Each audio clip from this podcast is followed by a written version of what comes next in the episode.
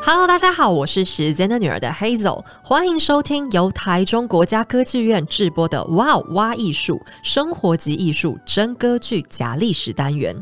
大家在欣赏歌剧的时候，有没有好奇过这些故事里的角色背景到底是不是真实历史发生过的事情呢？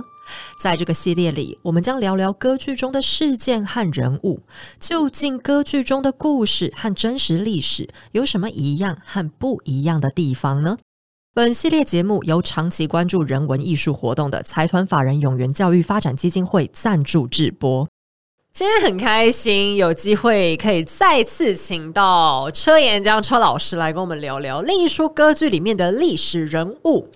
那今天这个主题，我相信应该很多人都非常有兴趣，因为这真的是我觉得相当前无古人后无来者的主题。它的主角呢，是一位古埃及的法老王，而且这法老王相当有名，就是阿肯纳顿。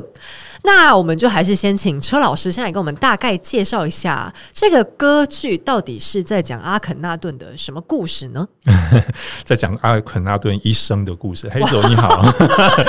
非常长，就是他其实是个很有名的古埃及法老王，他是十八王朝第十位法老王。嗯、那这个人呢，他其实有非常重要的贡献。好，那这些贡献呢，其实在这个剧情当中有做了呈现。那整个歌剧它把它处理成三幕，嗯嗯，那这三幕呢，就从他的一开始接法老王的王位的第一年开始，这个整个第一幕就是他在这个旧都就是提比斯啊的统治的第一年。嗯，然后呈现呢，他怎么去送走他的过世的父亲，就是阿蒙霍特普三世哈。那他是阿蒙霍特普四世哈，名字好长。对，先先把他的父亲送走了，呃，葬礼。然后接下来就是他的加冕仪式。然后接下来就是阿肯纳顿这个法老王第一次面对他的百姓公开的发言啊，所以这整个第一幕其实就在呈现他刚接法老王这个位置的时候的那个荣景。啊，这个非常光辉的场景。然后到了第二幕的时候啊，就是他统治的中期，就是大概是在他第五年到第十五年左右。然后他从底比斯旧都啊，就是古埃及的旧首都，然后迁到了新都，就是阿克塔顿啊这个地方。然后这个地方呢，他改祭太阳神，就是把这个原本他们拜的阿蒙神，用太阳神去取代。然后阿肯纳顿先把这个阿蒙、啊、阿蒙神的这个神庙先攻下来，然后呢改成太阳神庙。然后在这个场景当中，他也呈现了这个阿肯纳顿跟他的妻子，就是法老王的王后好纳芙蒂蒂的非常恩爱的情感。然后再来就是他迁都这个阿克塔顿，就是太阳神阿顿的地平线的这个城市。啊，就是這個，好长哦。对，这个名字好复杂。反正就是他迁都，然后迁都之后呢，就从此崇拜太阳神。然后呢，他亲自向太阳神阿顿献上他的感恩颂歌。整个第二幕就是这样。然后到第三幕的时候呢，就呈现说他的统治的晚年，就是他在统治第十七年之后，然后一直跨时空哦，到现在二十世纪、二十一世纪这样子。好，这整个第三幕呈现的就是他因为被这个他的臣民们反对，就是说他们臣民不想只独尊太阳神，他们要想要回复他们之前的多神教的信仰，所以呢，他的这个臣民引诱敌人去攻打他们的这个首都啊，新首都。然后，所以呢，他的新首都就被攻垮、攻陷了，然后变成废墟。嗯嗯，然后整个他的儿子，就是他的接任的这个下一任的人新法老新法老王，就又恢复了过去的多神教信仰哈。嗯，然后一直到最后，这个第三幕最后呢，就是在现在这个时空，这个阿肯纳顿啊，还有纳芙蒂蒂啊，还有这些鬼魂们，就是这些逝去的王室的鬼魂们，对着现在的遗址，就是他的曾经创建的那个新首都的遗址，一直在感叹，哎呀，真的是非常的嘿，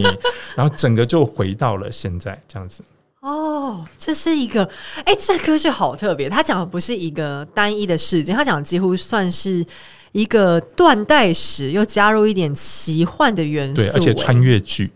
它很抽象，它穿越到现在。真的很厉害，对，他就是一个很有奇幻概念。因为其实阿肯纳顿或叫阿肯纳堂这个法老王啊，是西元前一千多年，所以从那个时代穿越到现在是过了将近三千五百年，嗯，对，是这么一个有时代的这一种。不过他其实应该是想要有点借古奉今吧，是，对，哇。其实老师刚刚讲到这部剧，我觉得它有一个蛮蛮有趣的重点，就是他们在讲到这个有关埃及的宗教改革。因为其实宗教改革在全世界只要发生都没有好事，就是都没有好事，一定是出人命、腥风血雨。包含以前中国史上也有那一种佛教、道教的改革，然后大家比较有概念的应该会是像西方基督教的那一种宗教改革，真的只要每改一次就必定会出人命。那其实埃及他们的那个宗教是一个完全不一样概念的东西，像我们现在世界三大宗教就是基督教、佛教还有就是伊斯兰教嘛。那通常像基督教跟伊斯兰教就是比较一神信仰，那这很好理解，反正就整个宗教就是只有一个神。那佛教的话它就有很多，比方说像观世音菩萨或是佛祖本人，那菩萨又分什么文殊菩萨、药师佛巴拉很多很多位，那大家一般概念就是这样。可是像埃及他们是一个截然不同的逻辑，它同一个神又可以有很多不同的面向，然后你都是信同一个神，可是你们信不一样面向的人，你们彼此可能又是敌对的。像刚才老师讲说阿肯纳顿他想要把原本的信仰改成这个新的太阳神叫阿顿神，可是呢其实原本埃及他们长期流行的这个阿蒙神信仰他也是一个太阳神就很难理解，对不对？就帮他改了个新名字。呃，应该说他是同样是出自于太阳神这个总形象下面不同的分支。其实埃及他们最高的这个太阳神通常是拉神，拉，对，就是拉，就像现在大家讲瑞，英文里面讲瑞就是太阳的光芒，其实他最早开始讲就是这个拉神。可是阿蒙神他是有人的形象的，然后他的角色原本是万物之王的意思，万物之神的意思。那因为这个万物它包含的范围就太广了，所以太阳神的这个精神也是被包含在这个阿蒙神里面。那阿蒙跟这个阿肯纳顿他想要推广的这个阿顿到底有什么差别？其实阿顿神他就是没有人的形象，他是太阳发出来的日晕，就是这个太阳的光晕的意思，有没有很复杂？好，那那你一定觉得说差别到底在哪？就是拉神、阿蒙跟阿顿啊，不就都是什么？反正就是你们的最高信仰，到底到底到底差别在哪里呢？这个我真的只能跟大家解释一个很大概的脉络，因为坦白讲，埃及的这个宗教要讲下去，真的是讲三天三夜，可能我们都研究不完。嗯、好，他讲了半天，这三个神到底有有差吗？好，你你一定觉得没差，老师一定觉得没差，好，我也觉得没差。但最重要的是，其实阿肯纳顿他本人应该也是觉得没有差的，就是说他做这个宗教改革并不是因为他全心全意的相信说阿顿神更好，而是因为原本的阿蒙神祭司他们就是一群做事太超过的人，是因为埃及人的这个信仰在他们生活里面扮演的角色太巨大了，他们跟后来的基督徒某种程度来讲有点像，就是他们活的时候就为了死，就他们活着的一切都是希望死后可以进入更好的来生，就他们不在乎说我这一辈子过得好不好，没关系，反正呢我就是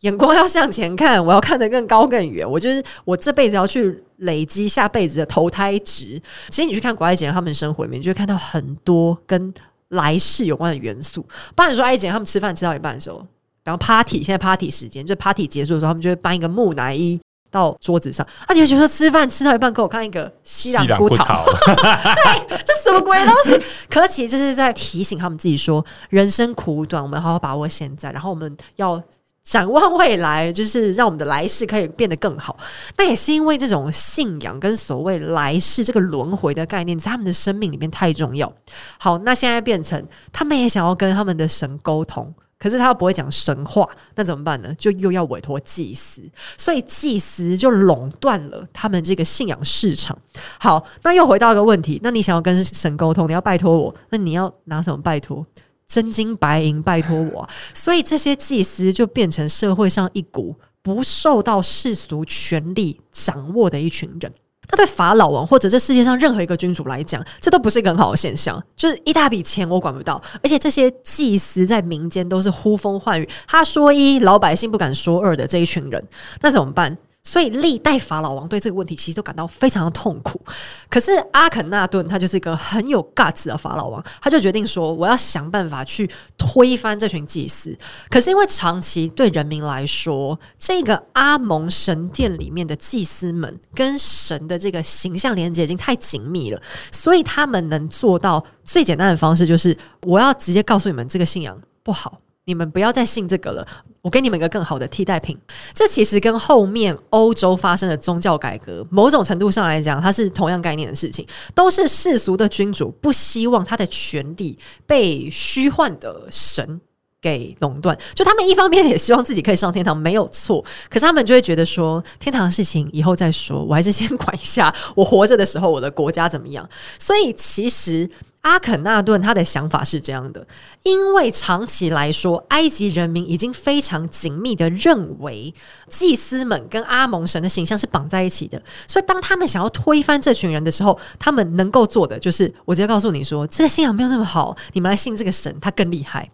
可是呢，其实阿顿这个神啊，原本在埃及的角色他是一个蛮宽宏大量的神，他是他这个派系的信仰里面的最高神没有错，可是下面其他的神灵也是可以混的，就他们也是有可以混饭吃。但是阿肯纳顿想要让事情变得更简单，所以他的做法非常简单粗暴，他就告诉大家说你们以后谁都不准信，你们只准信这个阿顿。他就把它变成了一个挺有强迫性的一个信仰。可是埃及他们在做改革的手法是是很凶悍的，像我们现在觉得说改革就是哦出一点公文通知大家说，哎、欸，我们现在这以前的方法不好，我们现在改这样哦，我们改一个名字哦。所以在那个维基百科上面，他就会写说某某单位以前叫什么什么名字，以前是一个处，现在叫一个局，然后以后再改成什么，他就有一个严格嘛。可是埃及人他们不是这样想的，他们在做事情的时候更干脆。我今天想要推翻你，我要把你吃干抹净，你一点痕迹都不可以留。所以在埃及历史上，只要发生政变的时候，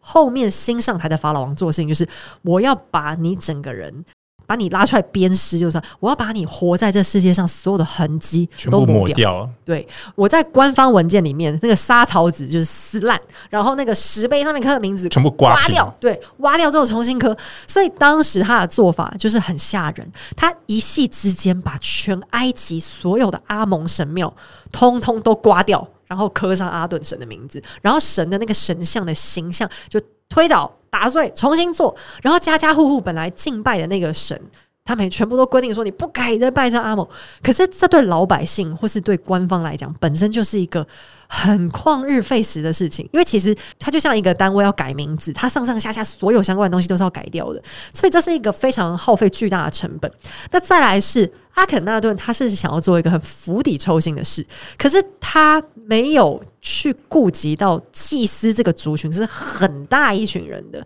他们不是说哦，你今天改个名字就抽换一下换个名牌就 OK， 他不是，他们在社会上是一个很中间分子的力量，所以造成最后的结果像老师刚刚讲，然后他一死，因为他接任的儿子年纪就太小了，他没有办法像他爸爸一样铁腕，他的这一个对他这个政权又重新被推翻了，祭司们把持。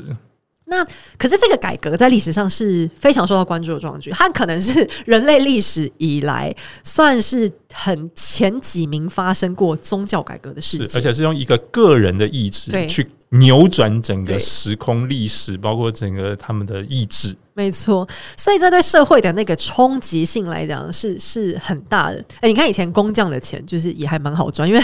光是法老王一个人的意志就帮他们带了多大的那个业绩量。可是后面还是没有办法成功，他真的算是做了一个前无古人后无来者。因为像后来欧洲的宗教改革，他们的领导人某种程度上来说也是借助了民意，因为欧洲那时候有一点是人民也被教会压榨到有点受不了，所以他们是一个集体的力量，而且他们是很多很多的国王不约而同大家都一起做这件事情。但阿肯纳顿他真的是凭一己之力想要推翻整个民族，改变整个世界。对，所以那个对当时来讲他的成功率本来就是比较没有那么高的。不过我也想要问一下老师，因为我觉得这个宗教改革的过程它是比较抽象的，不知道在这个剧本当中，就是在歌剧里面它这样的斗争是怎么表现的呢？如果大家有机会看到这个二零一九年纽约大都会歌剧院的这个制作，他们现在已经全部把这个制作的影音内容还有包括访谈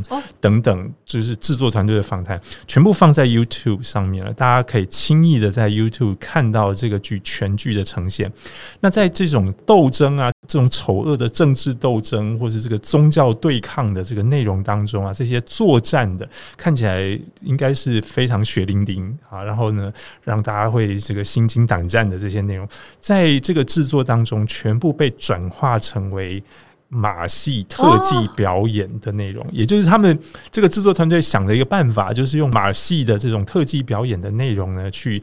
看起来也是个肢体劳动、啊、然后看起来是个高难度的这个对抗，但是呢他却把它变成是一种特技表演的方式，杂耍特技的这种形式去演绎或是去联想到这个两军对抗的这个局面，所以这个算是这个制作当中很有趣的一个点啊。那现在的舞台制作或是说表演艺术的舞台上，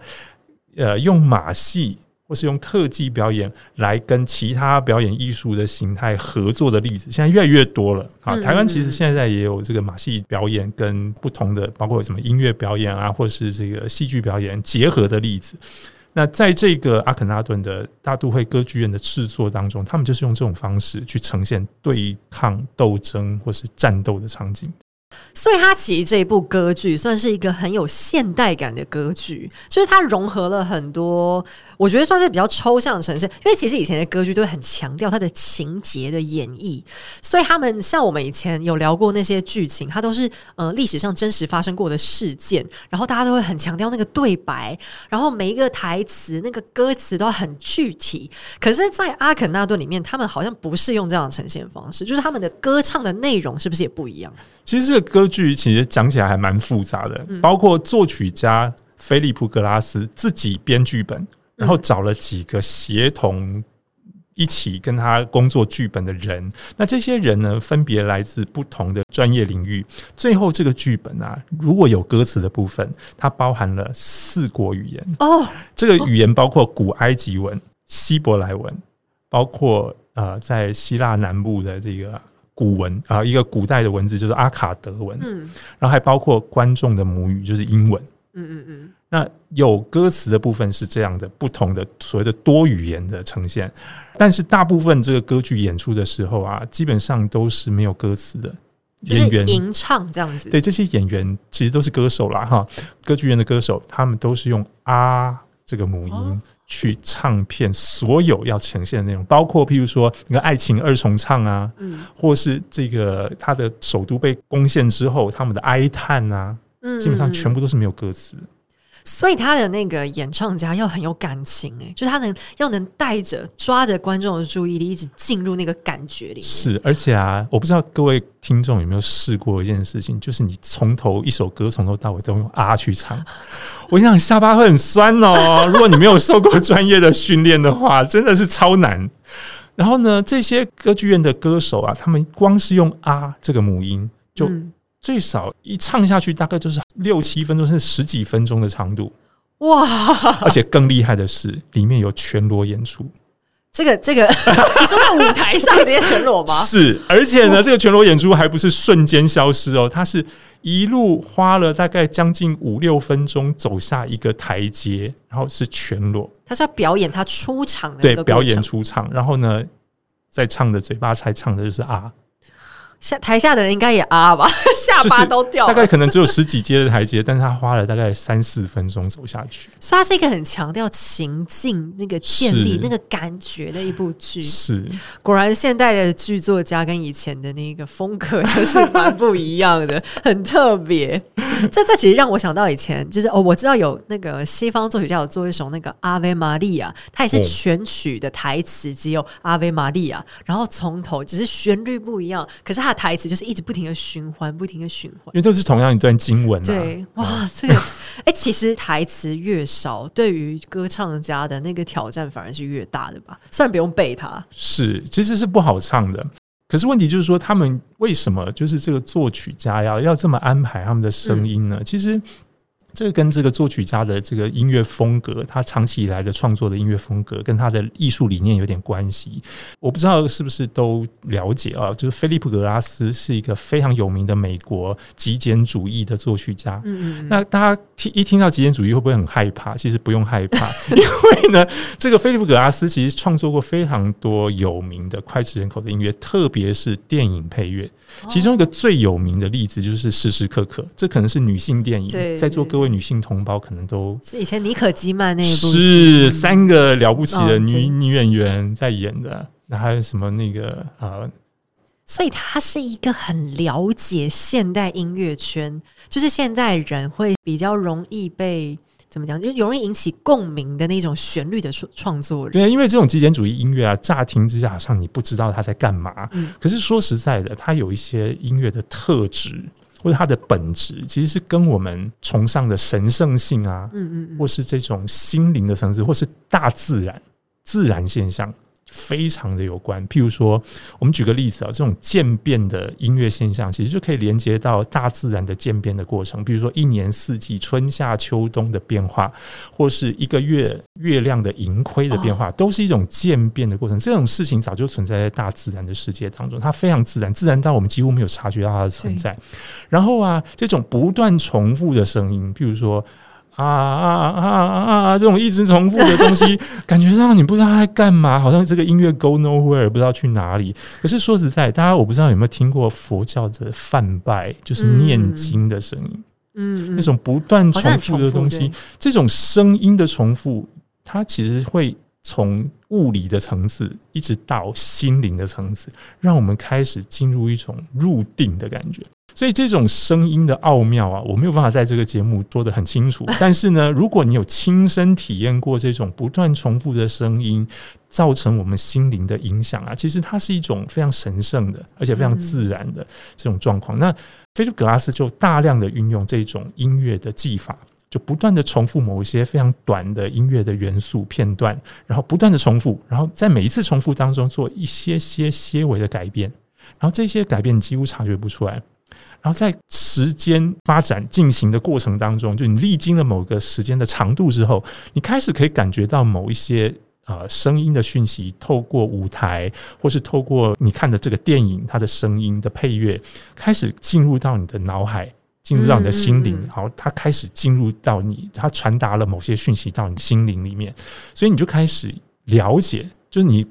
必须要经过这个整个作品的洗礼跟过程，你才了解说哦，这个作品它想要传达的讯息是什么。那这个当然就需要时间。根据看过这个戏的人，我你知道这个剧啊，也不是我亲自去看，是我的学生去看过，跟我讲、哦、跟我介绍，我才去寻找这个剧的一些相关的资料。就是你刚看之前啊，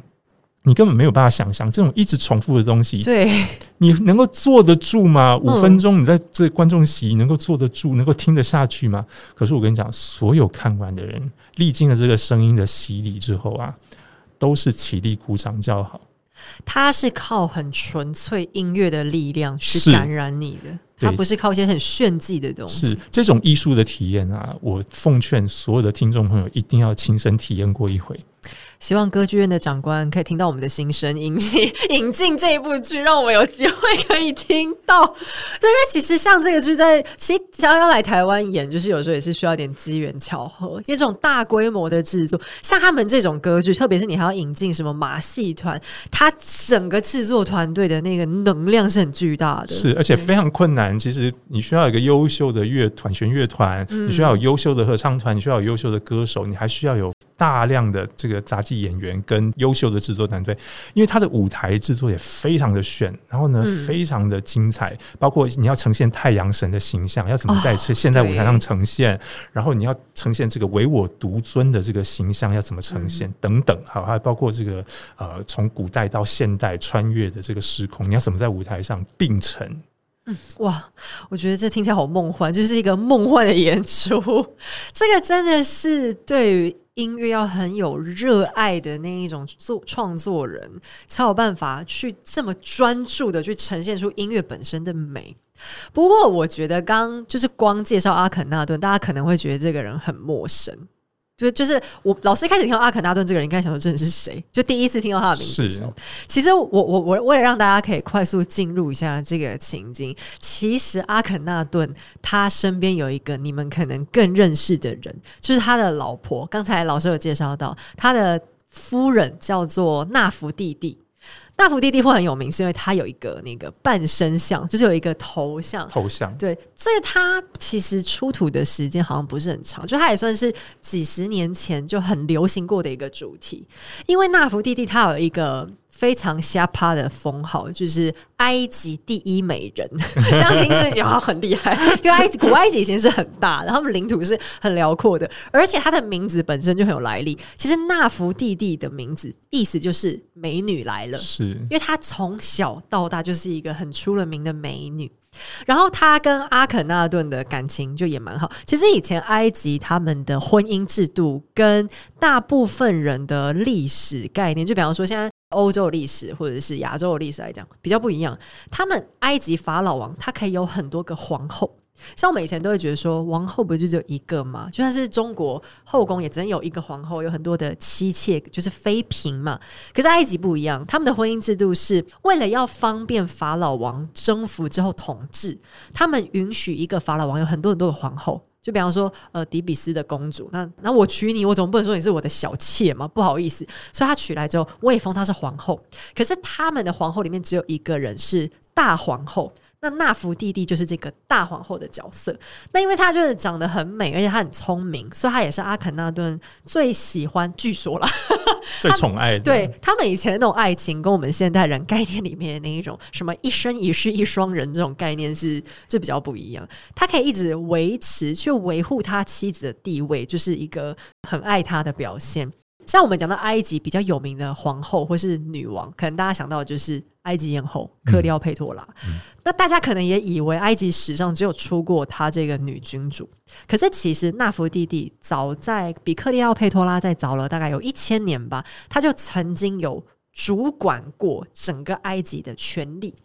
因为呃，阿肯纳顿他跟纳福弟弟是没有儿子的，可是其实埃及也没有在讲求什么我非得要谁谁谁生的儿子才能继位，没有。他其实后来呃，阿肯纳顿的继承人大家可能也认识他，他也是一个非常有名的法老王，就是图坦卡门黄金面具、那個就是、对，他就是传说中就是带着诅咒的那个法老王因为以前就为了要开挖图坦卡门的那个金字塔，就是他的陵墓，就搞了很多那个考古学家后来都突然得了怪病，就是疾病而死。对，图坦卡门其实就是阿肯纳顿的儿子、嗯、对，你现在知道为什么他那个改革失败，因为图坦卡门他继位的时候就也才在十八岁上下，他真的太年轻了，然后他爸又搞了一个就是几乎已经接近暴政的那一种改革，所以他根本就控制不住。那可是因为图坦卡门太年轻了，所以其实真正的掌权者那个时候就是纳福弟弟。可是也因为就是纳福弟弟她是外族的公主，因为以前其实法老王很流行那一种跟自己的姐妹或是什么姑姑甚至有女儿近、嗯、亲结婚，他们的近亲真的超近、哦、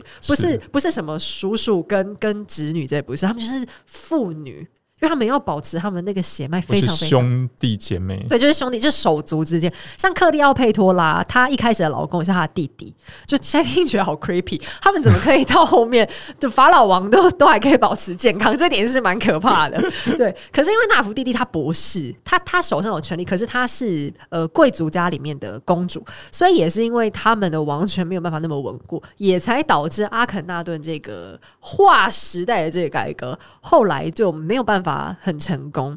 那老师我也想要问一下、哦、除了阿肯纳顿之外，因为老师刚刚介绍他是一个极简主义的音乐家嘛，那你可不可以跟我们再介绍他有没有其他、呃、你觉得很值得让大家认识的一些作品也是用极简主义来创作的呢？啊、因为呢阿肯纳顿呢、啊、其实是格拉斯在写的这个三联剧的第三出，嗯嗯嗯嗯，所以他其实是有一系列的创作作品，然后这个阿肯纳顿其实是其中的第三部曲。那前面的两部呢，可能如果喜欢歌剧或是喜欢表演艺术的人也不是太陌生啊。他的第一出是《沙滩上的爱因斯坦》，是在一九七六年首演的作品。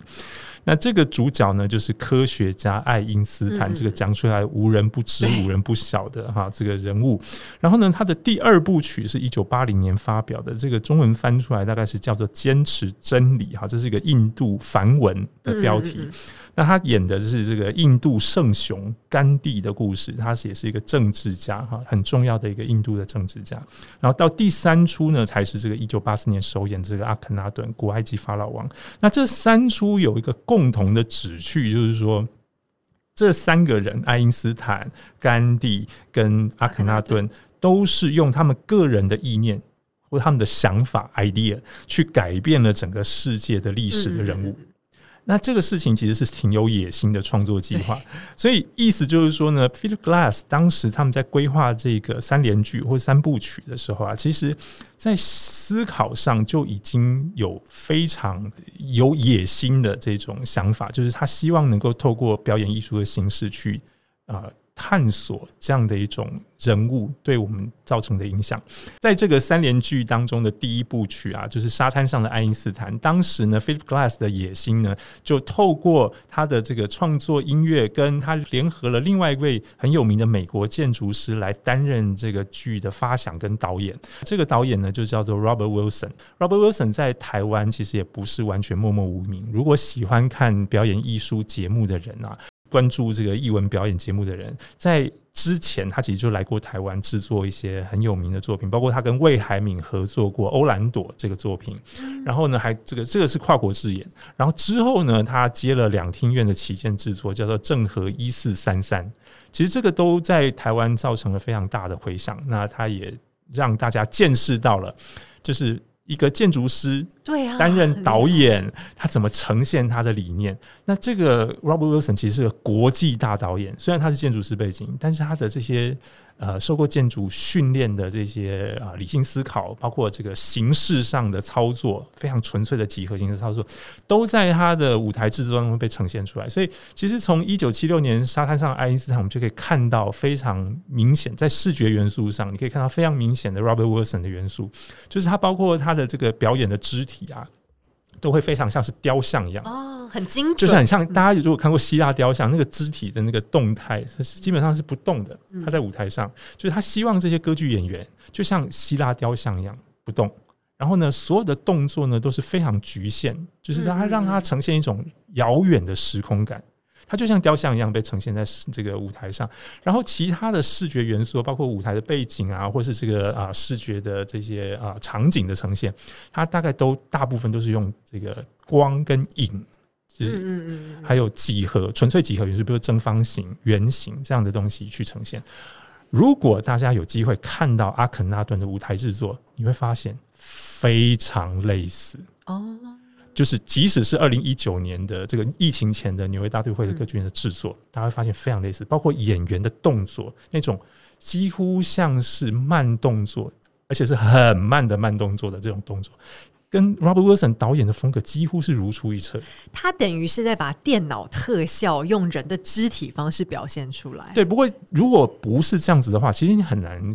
营造出那种远古的感觉、嗯嗯嗯、而且跟我们是有这个遥远的距离的感觉，它不是我们生活当中可以跟你这个拍肩膀啊 say hello 的这种好哥们好朋友、嗯、而是是一个遥远的历史人物，所以他的情境感塑造非常好，非常好。其实啊，其实我觉得车老师在看刚才这个 Robert Wilson 他的这个作品一定特别有共鸣，因为很多人可能不知道车老师他自己以前也是建筑系出身的。是，我是半途出家改行其实很多人都觉得说，就是像这种艺文类 的, 的作品可能会跟理工跟理性思想是完全分开两件事，可是其实我在看车老师还有刚才 Robert Wilson 这些人的在艺术上面的创作是成就来讲，我觉得其实人真的没有办法脱离人文跟艺术的这个范围。就就算是在讲建筑，听起来好像就是很僵硬的东西，可是它里面的那个美感跟艺术人文其实它是脱不开的，对不对？是啊，我觉得哈，就是我自己的理工背景跟我后来